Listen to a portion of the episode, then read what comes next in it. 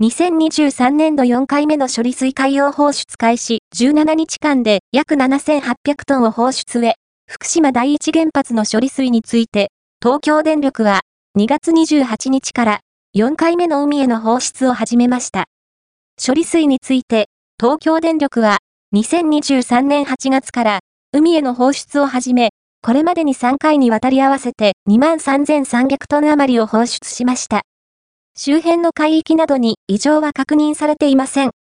28日からは、2023年度最後となる4回目の放出を始め、17日間で約7800トンの処理水を海へ放出します。放出期間中、東京電力は、週1回行っていた放水口周辺でのトリチウムのモニタリングを毎日実施することにしています。